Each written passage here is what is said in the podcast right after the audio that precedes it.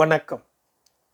எழுத்தாளர் திரு ஜெயமோகன் அவர்களின் ரப்பர் எனும் நாவலின் மூன்றாம் அத்தியாயத்தை உங்களுக்காக வாசிப்பது பாண்டிச்சேரியிலிருந்து ஆதிசிவன். குன்னத்துக்கல்லிலிருந்து கூண்டு வண்டியில் புறப்படும் போது பொன்னுமணிக்கு நாலு வயது. முதல் முறையாக அவன் கூண்டு வண்டியில் ஏறிய தருணம் அதுதான். முதலில் அவனால் அதை நம்பவே இயலவில்லை. அவர்கள் வசித்திருந்த பெரிய தோப்பின் அருகே சிவந்த பொடிமண்ணில் கால் தடங்கள் பதிந்து சொத சொதவென்றிருந்த பாதையில் ஒரு மாட்டு வண்டி வந்து நின்றபோது அவனும் மற்றவர்களுடன் ஓவென்று கூவியபடி வந்து சூழ்ந்து கொண்டான். நினைவு தெரிந்த நாள் முதலே பெரும் மர்மமாக இருந்த பாதை அது.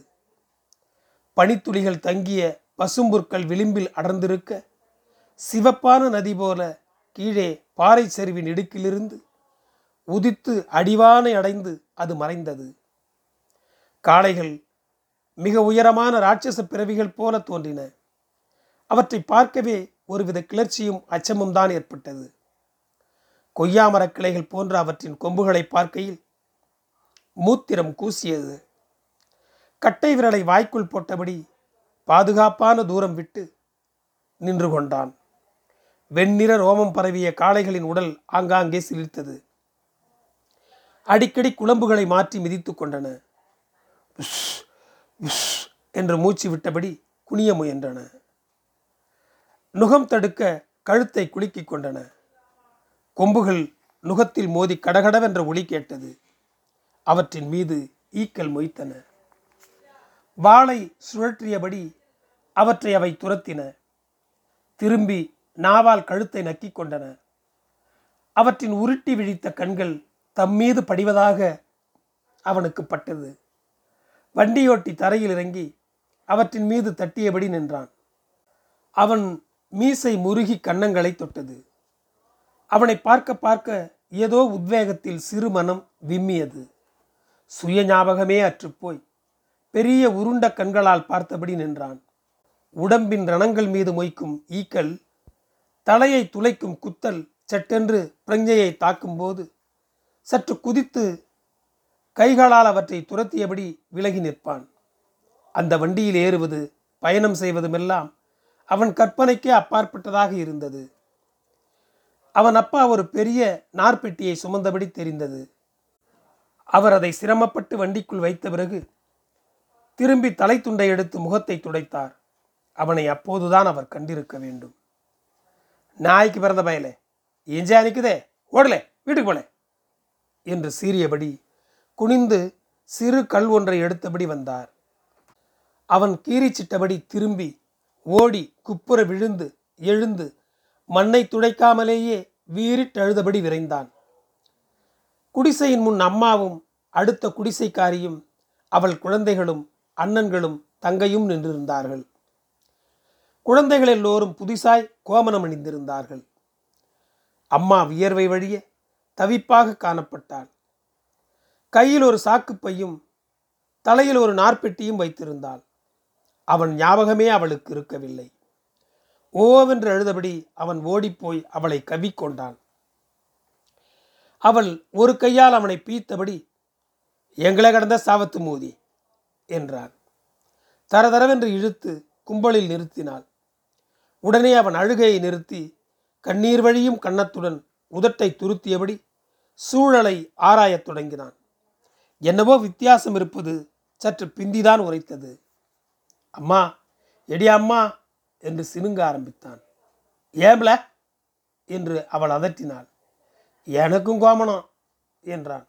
சும்மா வருவியா, மூஞ்ச கிழிச்சு போடுவோம் பார்த்துக்க என்றாள் அவள்.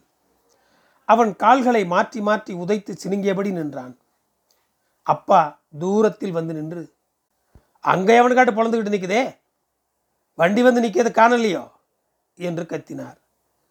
அம்மா, எல ராசே, கொண்டு போல பிள்ளையல, சாபத்துக்கு பிறந்த பயலே என்றான். கூட்டமாய் எல்லோரும் நடந்தார்கள். அவனுக்குள் உத்வேகம் புகுந்து கொள்ளத் தொடங்கியது. அண்ணன் கையை பிடித்து கொண்டான். அவன் அதை உதறிவிட்டு முறைத்தது கூட இவனுக்கு துக்கமாக படவில்லை. வண்டியை நோக்கி சென்று கொண்டிருக்கிறோம் என்று உணர்ந்த கணம் அவன் தன் கைகளை காலிடுக்கில் செருகி முன்னால் வளைந்து தொண்டை நரம்புகள் புடைக்க வண்டி ஐ வண்டி ஐ வண்டி என்று கீரிச்சிட்டான். சும்மா வருவியா, அளவை திருப்பணுமா என்று அம்மா கோபித்தாள். வண்டிக்குள் குழந்தைகளையும் அவன் அம்மாவையும் சுமைகளையும் ஏற்றிக்கொண்டார்கள். அவன் அம்மா கர்ப்பமாக இருந்தாள். அவள் அதற்குள் புஷ் புஷ் என்று மூச்சு விடத் தொடங்கியிருந்தாள். ஒருவித மாமிச மனத்துடன் அவள் மூச்சு அவன் மீது பட்டு கொண்டிருந்தது. வண்டியின் பின்புற கம்பிகள் மாட்டப்பட்டு மற்றவர்கள் கும்பலாக பின்தொடர அது நகரத் தொடங்கிய பிறகுதான் அதில் ஏறி இருக்கிறோம் என்ற நம்பிக்கை அவனுக்கு ஏற்பட்டது. அப்பா முரட்டுத்தனமாக பிடித்து ஏற்றிய வழி விழாவிலும் புஜங்களிலும் இருந்தது. அவன் ஒரு விதமான பரவச நிலையில் அப்படியே மனம் நிறைந்து ஸ்தம்பித்து விட்டிருந்தான். அவன் கண்முன் அவன் கற்பனையிலிராத தோட்டங்களும் பாறைக்கட்டுகளும் குடிசைகளும் நீரோடைகளும் தோன்றி பின் நகர்ந்து கொண்டிருந்தன. அவன் கண்களில் கனவு படிந்து விட்டிருந்தது. சிறிய மார்புக்கூடு விம்மி விம்மி தணிந்து கொண்டிருந்தது. வண்டியை விட்டு இறங்கி மரவள்ளிக்கிழங்கை வழியோரத்தில் அடுப்பு மூட்டி வேக வைத்து சாப்பிட்டார்கள். குழந்தைகள் பேச ஆரம்பித்தால் பெரியவர்கள் கோபித்து அடக்கினார்கள். அம்மா ஏதாவது கேட்டால் அப்பா கோபத்தில் சிறுத்த முகத்துடன் அடங்கிய குரலில் திட்டினார். இரவு கவிழத் தொடங்கிய போது ஒரு ஆற்றை அவர்கள் இறங்கி கடந்தார்கள். மணலில் வண்டி சக்கரம் கிறுகிறுவென்று அழுந்தும் ஒளி கேட்டது. பிறகு நீரில் ஆரக்கால்கள் குழாவும் கிளுகிழுப்பு. பலமாக காற்று. அப்பாவும் மற்றவர்களும் நீரில் இறங்கிய போது குனிந்து நீரை அள்ளி முகத்தில் விட்டு கொண்டார்கள். அம்மா, எடி அம்மா, நானும் குளிக்கட்டாடியே என்று பொன்னுமணி கெஞ்சினான். சும்மா இருப்பல என்று அவள் அவனை அதட்டி ஒடுக்கினாள். ஆற்றை கடந்த பிறகுதான் வெண்மையான மணற்பரப்பில் நீலப்படிகமாய் படிந்த நதியும் மணல் மேட்டுக்கு அப்பால் மேகங்கள் சூழ வட்டமான சிவப்பு தகடு போல தெரிந்த சூரியனும் அவன் பார்வையில் நன்கு தெரிந்தன. கனவில் காண்பது போல் இருந்தது எல்லாமே. மெல்ல மெல்ல இருள் எங்கும் கவிழத் தொடங்கியது. முதலில் இரு கரைகளிலும் தெரிந்த தோப்புகளின் உட்புறங்கள் இருண்டு கருத்தன. கிரீச் என்ற தொடர்ச்சியான ஒளி அங்கு கேட்க ஆரம்பித்தது. மரங்களின் மேல் நுனியில் இலைகள் பசும் நிறமிழந்து இருண்டன. ஒளிரும் வெண்மையும் சிவப்பும் சாம்பல் திண்டுகளும் கலந்த வான பின்னணியில் அவை நிழற்படங்கள் போல துல்லியமாக தெரிந்தன. பிறகு வானமும் மங்கி இருளத் தொடங்கியது. வெண்ணிறமெல்லாம் சிவப்பாக மாறிற்று. சிவப்பு கடுமை பெற்றது. கருமை திட்டுகள் சிவப்பில் மிதந்தன. மெல்ல படங்கள் கரைந்து மொத்தையான இருள் எங்கும் வியாபித்தது. முன்புறம் நடந்த அப்பாவின் ஓரமாக அமர்ந்து தென்னை ஓலை பிசிறில் தீப்பற்ற செய்து பந்தமாக்கி கொண்டார். நெருப்பு திகுதிகுவென்று கொழுந்துவிட மர இலைகள் மின்னல் மின்னலாக தெரித்து மறைந்தன. தோப்புக்குள் நூற்றுக்கணக்கான நிழல் அசைவுகள் ஏற்பட்டன. அச்சமூட்டும் உருவங்களாக அவை நடனமிட்டு ஓய்ந்தன. அப்பா பந்தத்தை வீசி வீசி அனல்படுத்தி மிதமான வெளிச்சம் தந்தபடி நடந்தார். அவர் பந்தத்தை வீசும்போது நெருப்பு அரைவட்ட வடிவிலான பிரகாசமான வடம் போல இருளில் சுழன்றது. பின் அசைவு நின்றபோது சுடர்விட்டு தத்தளித்தது. பேச்சொலிகள் முற்றிலும் அவிந்து மௌனம் நிலவியது. காளைகளின் மணியோசை மட்டும் இதுவரை கேட்காத அளவு உறக்க கேட்டுக்கொண்டிருந்தது. படை படையாக பூச்சிகளும் கொசுக்களும் ரீங்காரித்தபடி வந்து மொய்த்தன. அவை வாயில் பட்டு அவன் துப்பியபடியே இருந்தான். அம்மாவின் மடியில் அவன் தலை சாய்த்திருந்தான். அவள் மார்பின் துடிப்பும் உடம்பின் சூடும் அவன் மீது பட்டன. அவள் அவனிடம் குனிந்து பொண்ணு என்றாள். அவன் முனகினான். அவள் உறங்கல்யாவில என்றாள். கனிவாய் இரகசியமாய் அவள் குரல் வண்டிக்குள் மூச்சுகள் ஒலித்து கொண்டிருந்தன. அவள் குரல் அவனை அழச் செய்தது. அவன் காய்ச்சலாக கிடக்கும்போதுதான் அவள் அப்படி கேட்டாள். அவன் மூக்கை உறிஞ்சினான்.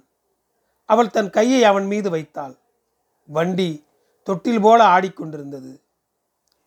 அவன் சற்று மல்லாந்திருந்ததனால் வானம் தெரிந்தது. உண்மையில் வானமும் திசைகளும் வித்தியாசமின்றி கருநிறமாக இருந்தன. எங்கும் நட்சத்திரங்கள்.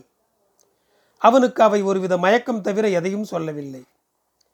அவை பறந்துவிட்டிருப்பதாக அவனுக்கு பட்டது. அதற்கு முன் அவன் அவற்றை பார்த்ததே இல்லை. பிரமை நிலையில் அவை என்ன என்ற எண்ணமே அவனுக்கு வரவில்லை. வண்டி வயல்வெளியின் மத்தியில் புகுந்தபோது திடீரென ஒளிகள் மாறுபட்டன. சில்வண்டின் உடையாத ரீங்காரத்தை சிதறித்தபடி தவளைகளின் கூட்ட ஒளிகள் பீறிட்டன. பெரும் ஊதுகுழலால் ஊதப்பட்டது போல காற்று குளிராக முகத்தை அறைந்தது. அம்மா சேலையால் அவனை போர்த்தினாள். அவன் முகத்தை விடுவித்து கொண்டு பார்த்தவாறு இருந்தான். அம்மாவின் கையின் வெப்பம் இப்போது அதிகரித்திருந்தது. திடீரென்று வண்டியினால் சிதறடிக்கப்பட்டவை போல கூட்டம் கூட்டமாக நட்சத்திரங்கள் உயர்ந்து வளைந்து பறந்தன. வானத்து நட்சத்திரங்கள் வழியாக அவை ஊடுருவி தடுமாறி தடுமாறி பறந்து அலைந்தன. ஒன்று அவனுக்கு மிக அருகே பறந்து சென்றது. இளம் பச்சை நிற ஒளியுடன் வண்டி முன் நகர்ந்தபோது அவை மீண்டும் தரை நோக்கி விழத் தொடங்கின. ஒவ்வொன்றாக வானிலிருந்து தவழ்ந்து தரையிறங்கின. அவன் மனசுக்குள் ஏக்கம் நிறைந்தது. கண்கள் இருபுறமும் காதை நோக்கி சூடான கண்ணீர் துளிகளை உதிர்த்தன. அவன் விக்கும் சப்தம் கேட்டு அம்மா குனிந்தாள். ஏம்பள என்றாள். அவன் வெறுமே மூக்கை உறிஞ்சினான். உறங்க என்றாள் அம்மா மெதுவான குரலில். அவள் கரம் அவன் வயிற்றை தட்டியது. ரொம்ப நேரம் கையின் ஸ்பரிசமும் வண்டியின் குலுக்கமும் அவனுள் இருந்து கொண்டிருந்தது. அவன் மீது கவிழ்ந்திருந்த அம்மாவின் பற்களும் கண்களும் மினுமினுவென்று தெரிந்தன. மூடிய கண்களுக்குள்ளும் இருந்து கொண்டே இருந்தன. நன்றி. தொடரும்.